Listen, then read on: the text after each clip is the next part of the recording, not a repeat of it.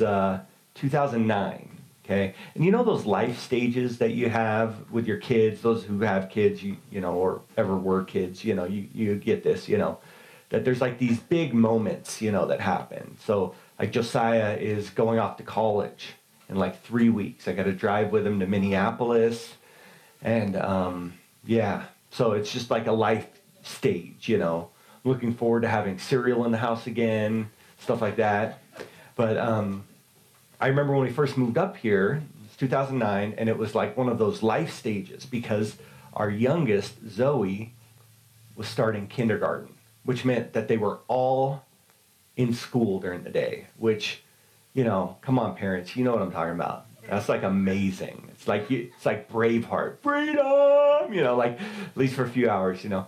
And um, there was something that like we had never experienced before, which was that there was a, a school bus that would come and pick up the kids. You know, we'd never had that. I never grew up with that. I mean, when I had to ride the bus as a kid, it was like the city bus, you know. I had to ride with, like, the homeless people and, like, crazy people. Like, it didn't matter. I, that's, but there was this yellow bus came up. Well, not the short one, regular size. But it came up, and it picked up all the kids. It stopped at all, like, the little sections. So they just basically had to walk down the little cul-de-sac just to the end there. And, um, you know, they'd walk... You know, our kids and other kids would all kind of walk together down there. And, um, you know, we walked with them the first, you know, week or something until, yeah, you know. And um, and then they'd walk themselves and all the kids would come to get on the bus.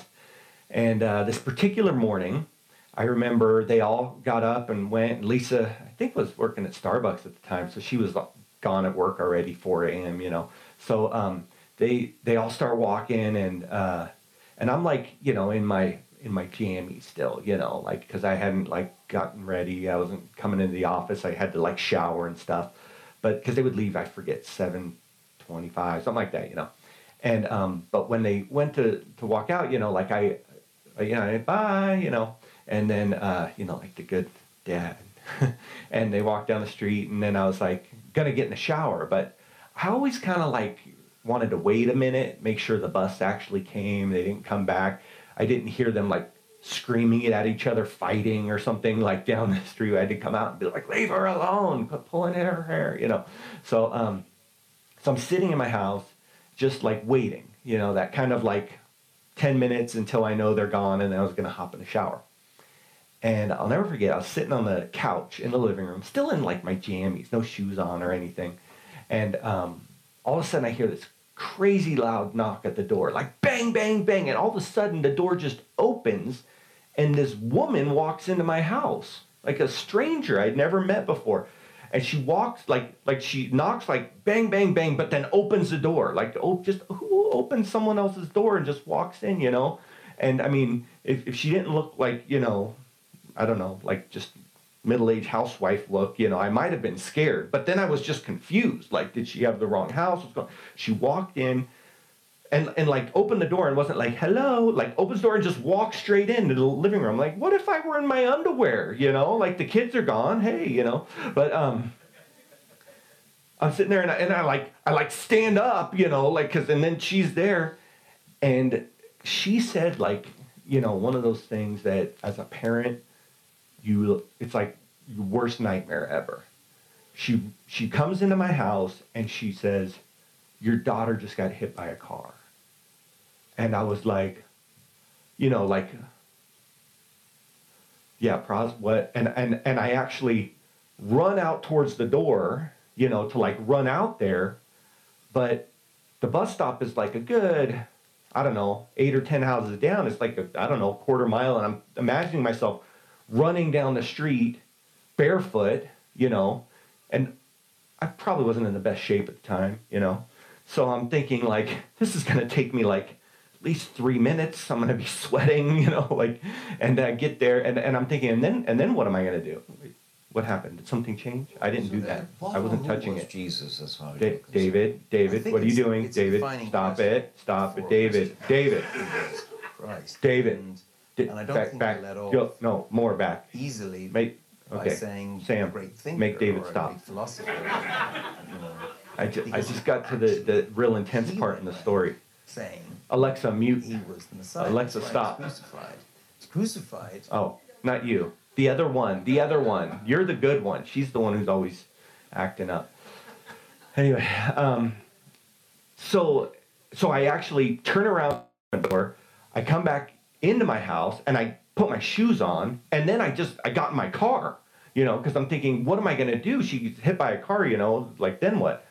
So I drive down there, and it turns out, you know, they were all going to the bus stop, and they were just kind of like, you know how kids do, just walking, you know, but because Zoe's the littlest and her legs are like this long, she's just like running behind the group, you know, and as they crossed the street, she was just a little behind, and this car came around and just hit her, and, and she, uh, like, luckily she wasn't hurt that bad because she took the brunt of the force on her face, and um, so I come down, I drive down there, she's bleeding from the face, and, you know, and, uh, like, this mom is, like, holding her, you know, and she's bawling, you know, and I take her, and I, I, I didn't know what to do, so I just drove to the doctor's, you know, like, the one down the street, and they were like, you gotta take her to the emergency room, and I'm like, so then I drive over there, and, you know, CAT scans and x-rays and all that. Thank God nothing was broken, and she was okay, but, like, that feeling in my heart that just, like, sunk,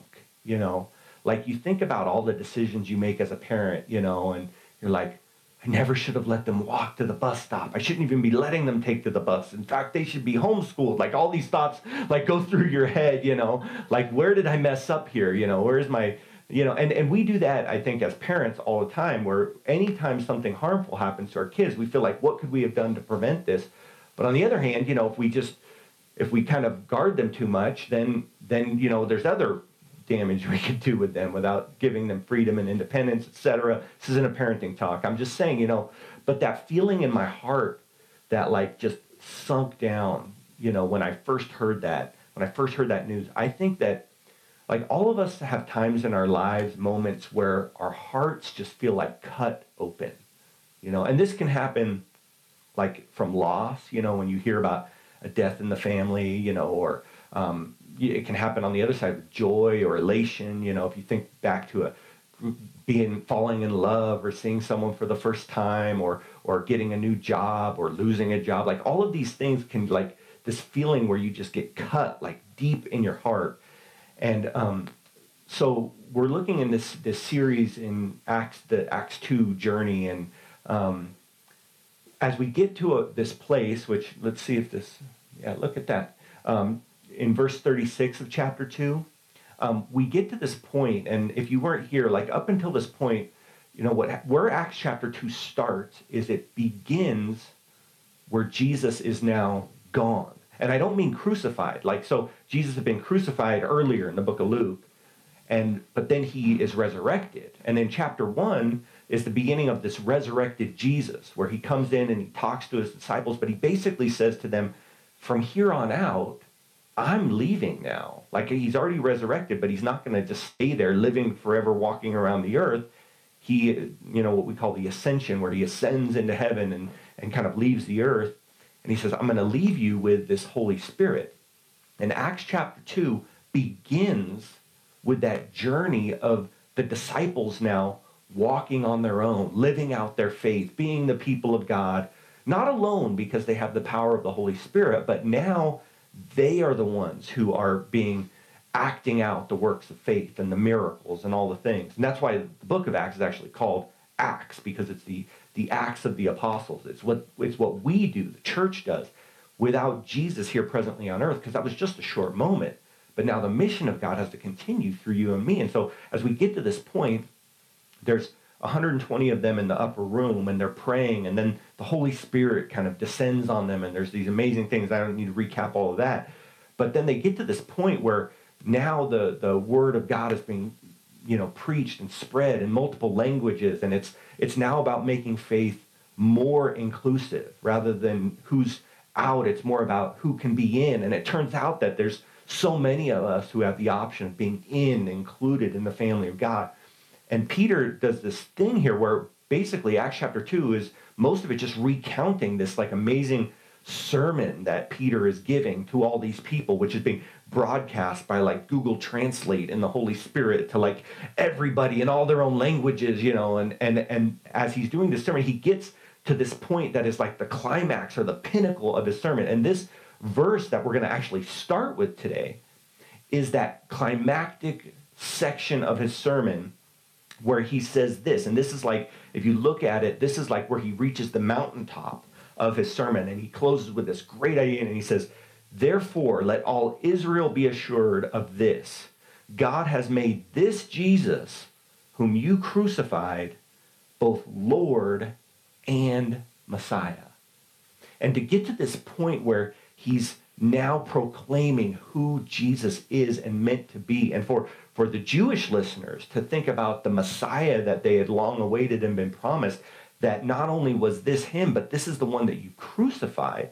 And the idea that the cross would be this like looking glass through To, through which we would all now view the world in a completely new and different way, that the Messiah wasn't coming to conquer all these peoples on the earth, but that the Messiah was coming to include people of every language and people and tongue, that, that they would all come and be a part of what is now included in the family of God. When Jesus, Jesus did that, Peter's now proclaiming this amazing thing.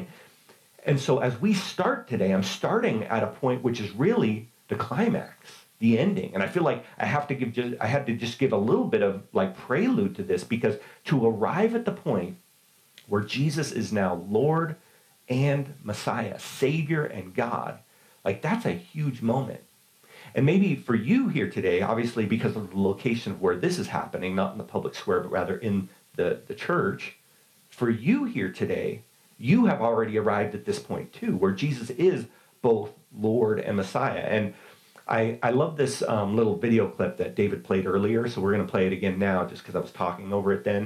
But um, it's Bono, you know, the musician. You know, he, he's asked about, like, who he thinks Jesus is. So let's see. Or so whatever. Then what or who was Jesus as far as you're concerned? I think it's the it's a defining question for a Christian, is who was Christ. And, and I don't think you're let off easily by saying a great thinker or a great philosopher, or a, you know, because actually he went round saying he was the Messiah. That's why he was crucified. He was crucified because he said he was the Son of God. So he either, in my view, was the Son of God, or he was not. No, no, nuts. Nuts, yes. Forget yes. rock and roll messianic complexes. This is like, I mean, Charlie Manson type delirium.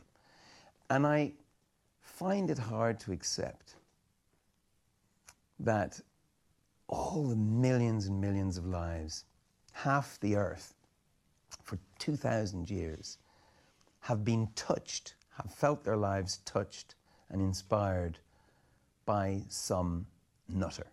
I just, I don't believe it. I, so I think, therefore it follows that you believe he was divine. Yes.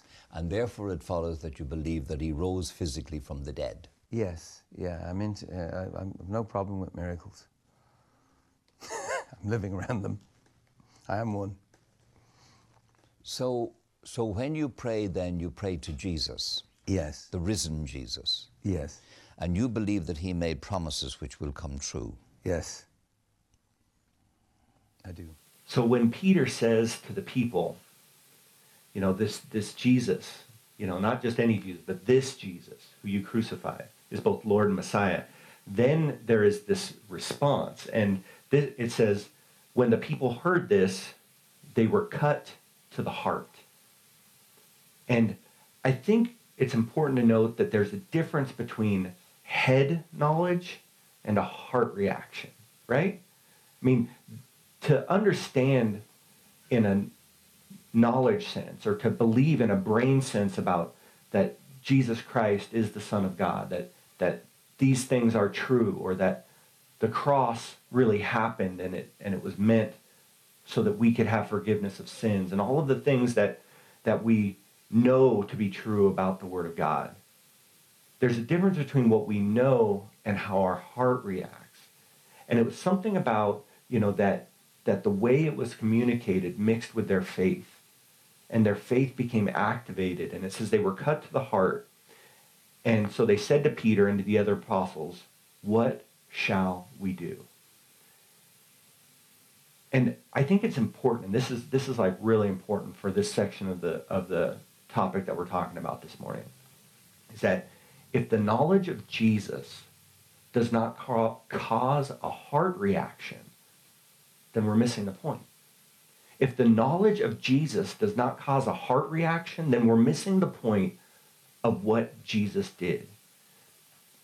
And that feeling of being cut to the heart, you know, I described that feeling, you know, when I got those words when, about my daughter, you know, and I think we can know that feeling of something in our heart just either breaks or is torn or is activated. And when they heard these words, it was like that happened to them. Because you got to think about this.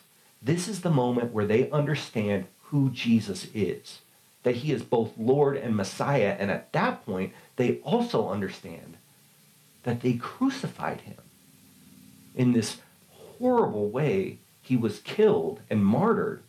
But it wasn't just that that was done. It was done for them, the very people who had been enacting this. And I think in the same way, when we come to the realization of who God is in our lives, but also what that means for us to be included in the family of God, that our sins can be forgiven, that when we realize that, it should activate something in our heart to know that the forgiveness of God is brought on us by Jesus, and that our sin and all of the, the shame that we have is now taken away. That should activate something in our heart. And so they said, what shall we do? And I think that same response should activate our hearts on a daily basis. That because of the forgiveness that we have and the relationship of what Jesus did to our lives, our heart should be activated so that we should say, what shall we do? And Peter answers them. It says, Peter replied, each of you, and he kind of gives a, lays out a couple of things. He says, first of all, each of you should repent from your sins and turn to God. Now this idea, the imagery here, is almost like as if we as humans are standing with our backs to God. Like, like we are not facing him. We have turned away. And I know, you know, I, I've, in, to give another example of, you know, with my kids, you know, when they've done something wrong and they get in trouble, you know that where they just like, they look down or they look away. And when they're little, you know, you, you say, hey, hey, look at me. Look at me. I want to tell you something. When they get older and become teenagers, you're like, hey, look at me. Turn around. You know how it is. It's a progression, you know. But this idea that we have our backs to God, and not just at the formation of our faith, but all throughout our, our journey of faith, that we come to this place where each day we have to decide that we are going to turn our face toward God, that we're going to acknowledge our sin and our brokenness and not live with our backs toward him, because we can do that. We can walk into a, a situation where sin or failure uh, it comes on us, and we don't want to look at God. We don't want to have our face toward God. We turn our backs on him. We turn our face away. We look down. We look away. And Peter's saying the first thing you have to do is to repent of your sins and turn to God. I mean, this imagery of repent, repenting is like spinning around, going the opposite direction. But how can we have our face to God when our backs are to him? And so he says, turn to God. And then it says, and be baptized in the name of Jesus for the forgiveness of your sins. And what is this idea of baptism? It's about obedience. It's about obedience to follow Jesus in baptism. And I think that, you know, sometimes we take this idea of baptism, and throughout church history, this has happened, where we like, we we over-sanctify this act of water, and we actually even argue about how it should be done, whether it should be, you know, in this sprinkling or splashing or submersing or all these different ways that we do it. And sometimes we get to a place where even the theological, philosophical idea of baptism becomes too much for us. We don't want to do it. We're afraid to do it. We already did it. We did it when we were a baby. Our parents did it. You know, like all these things happen where we just say, I don't, I don't even know where that makes me land. I just want to love God. But there's a step that comes after turning toward him where we have to begin to be obedient. And the idea of baptism isn't like about that that's the one thing. You know, some people believe, well, you can't get into heaven. You can't be saved. You can't, you, if you don't get baptized. And that's why, I mean, really out of a good-heartedness, you know, the Emperor Constantine was like, well, let's just baptize everyone. And they started just splashing water all over the place. He's got the super soaker, you know, because he wanted to make sure everyone was covered, you know. But really, baptism is meant to just be a symbol of our obedience. And it's not simply about the act of baptism, but about what it represents. It represents that we are acknowledging that we were dead in our sins, that we were dead in our trespasses and our sins, and that this idea of baptism is like symbolizing that watery grave that we go under, and then also that after death comes resurrection, not only through Jesus, but for us. That after we acknowledge, after we can turn our face toward God and acknowledge that we are dead in our sins, that from that we can therefore claim this new life that is in God. And that's what baptism does. It symbolizes this, this baptism of going down and, and coming out of the water. And, you know, I, I've been baptized multiple times, okay? When I was a baby, my mom was like trying to cover all the bases, got me sprinkled, christened, you know, at the Catholic Church, you know, just in case, you know, like, okay, if that was what you needed to do, do that. When I was like a, you know, a kid, you know, fourth, fifth grade, something like that, maybe somewhere in there, we were going to this, we started going to this little Baptist church, and you weren't allowed to take communion unless you had been baptized. And so I was like, well, shoot, I want some of that grape juice, you know. So I, I went up and I said I want to get baptized. A couple weeks later, got baptized there at the church. And I, I think, you know, there's all this debate and argument of whether like, well, at what point should kids be allowed to make the decision that they should be baptized? You know what I think? Whenever they want. Like there was something about me wanting to go up there that I went, that I did it. But you know, when I really came to faith in my teenage years, I thought, you know, now that I truly, I've had my, my heart has been activated. That feeling of being cut to the heart and turning my face toward God. I was fifteen years old, and I just said, you know, now I feel like it's real. And there comes a point, I think, in everyone's life where they, they either accept or they reject faith. And wherever that happens, teenage years, young adults, twenties, later adults, that when that happens, there's almost like this feeling that you want to be obedient. And that begins with baptism. And so I've known a lot of people who come into a real, genuine relationship with God, but they said, well, I don't want to get baptized because I already did it when I was a kid, or I already did it when I was a baby, you know. And I'm always like, do it again, you know, like there's no there's no prohibition on multiple baptisms in the Bible. You know, it's not like you can't at some point do it. And, and so I did. We were out at the ocean with a bunch of people who had come to faith, and we were doing baptisms, and I got baptized in the Pacific Ocean after really having my heart activated. And, and so I had like, you know, all triple covered. But then, okay, this last May, we went on a trip to the Holy Land. We're in the Jordan River, you know, where Jesus was actually baptized. And so Lisa and I were like, you know, I know we've already been baptized. It's already good. Like the, this was not about like, you know, this step of obedience or anything. This was just like, this is the actual river that Jesus was baptized by John the Baptist in. And so um, we went in and got baptized. I, I actually baptized Lisa, and then Lisa baptized me. So we were like, you know, back and forth. And so that's, there's a little picture of it, you know, but I, I remember being there at the Jordan River, and I was with my mom, and, and almost everyone was doing it, you know. And uh, I was like, Mom, are you you going to get baptized? She goes, no, no, I already did it, you know. And I remember when she did it, but it was almost like there was something that had, had become like this, oh, I can't do that again, you know. But here's what's funny. The act of obedience has to be a decision that we make every day. When we turn our face toward God, when we repent, and then are baptized in the step of obedience, that's not the end of our spiritual journey. That is the beginning. And we have to practice turning toward God, turning our face toward God, repenting of our sin, walking in obedience every single day. Now, I'm not suggesting you should go get baptized every day. I mean, you know, I guess you call it the shower, you know, but like, not, not really. Um, but But for you to at some point say, you know what, it's been some time, and I, I feel like I need to, you know, make that step again. Like, there's nothing wrong with that, you know, because we truly have to commit to turning to God and repenting and walking in obedience every single day. And um, he goes on to say, each of you must repent of your sins, turn to God, be baptized for the forgiveness of the sin. Then you will receive the gift of the Holy Spirit.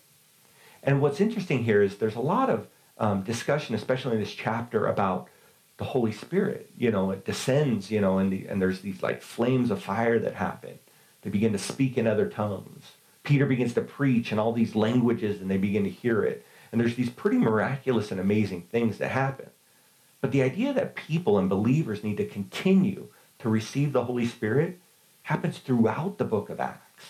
And there's these like moments where it's like this huge uh, infilling or indwelling of the Holy Spirit. And there's these times where they begin to speak in other tongues and it outflows from them. But just like with obedience, for us to continue to walk in the direction of the Holy Spirit, for us to continue to walk in the power of the Holy Spirit is something that we have to continue in every single day. Like if you think about it, those who were in the upper room and who began to pray and speak in other tongues, you think that they only did that one time? No. They continued to do that. They continued to make that part of their practice. They continued to to use their, their prayer language that they were given. They continue to seek after the, the Holy Spirit. And we as people have to continue to do that. That all throughout our lives, all throughout our Christian lives and our faith, we have to do all of those things. We have to continually turn our faith back to God. We have to continually take that step of obedience. And we have to continually walk in the fullness of the Holy Spirit. It's not a one-time act. It's something that we continue to do each and every time. So I, um, last night when I came into my living room, uh, my daughters and Lisa, they were watching that movie Sixth Sense, you know, with Bruce Willis. And my daughters had never seen it. They never, has anyone not seen Sixth Sense? Okay, I'm about to ruin it for you. Okay, so just plug your ears, hum, okay. Okay. Sixth Sense is this movie where Bruce Willis, he's a therapist, and he's going to help this little boy who apparently sees ghosts, and he helps him like work through and process this. And the movie's all, it's M. Night Shyamalan, all these scary things and sounds that freak you out. You got the chills, you know. It's not a horror movie, but it's just like, you know, one of those like intense kind of things. But here's the crazy part. At the end of the movie, you realize that the main character, Bruce Willis, who had been helping the little boy who sees ghosts, that Bruce Willis, that character, he was dead the whole time. He was himself a ghost, as he was talking. And that realization, you know, that he, I, see, I told you I was ruining it. And um, but like at, in the movie, you know, at the beginning, my daughter Allie was like, "What? So he's dead? He's a ghost?" I was like, "How did you figure that out?" You know, whereas my younger daughter didn't like even re- resonate with that. And at the end of the movie, was like, "No way!" You know, like. Yeah, I feel like as we turn our face to God, it's kind of like that character in that movie. You know, as we turn our face to God, it's not that at that point we become sinners. It's acknowledging something that was there the whole time. You know, as we take that step of obedience into baptism and we go down into that water, re- recognizing that we were dead in our sins, it's not that at that point it happens that we die. No, we've been dead the whole time. But at that point, we acknowledge it. It's the beginning of being able to walk in the fullness of the Holy Spirit. And so this promise, and this is this is the, the next verse. Let me see. Oh, yeah, here it is. The promise, this promise is for you and your children and for all who are far off, for all whom the Lord our God will call. And you know what? I feel like all of us at times, if we're honest, have felt far off.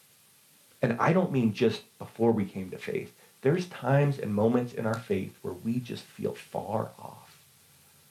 And there's that far off feeling where we don't feel like we're having our face turned toward God or walking in obedience. We don't feel like we're walking in the direction of the Holy Spirit. And that feeling that we have of being far off makes us want to just disconnect and disassociate, to pull back, to try and create, space there because you just feel farther. And that act of feeling far off, I think sometimes makes us feel, makes us even more far off, makes us feel more far off. And at some point, we have to stop the cycle. At some point, we have to say, you know, I do feel far off, but let my heart be activated by the words of like Peter, who said, this is what Jesus did. He is both Lord and Messiah.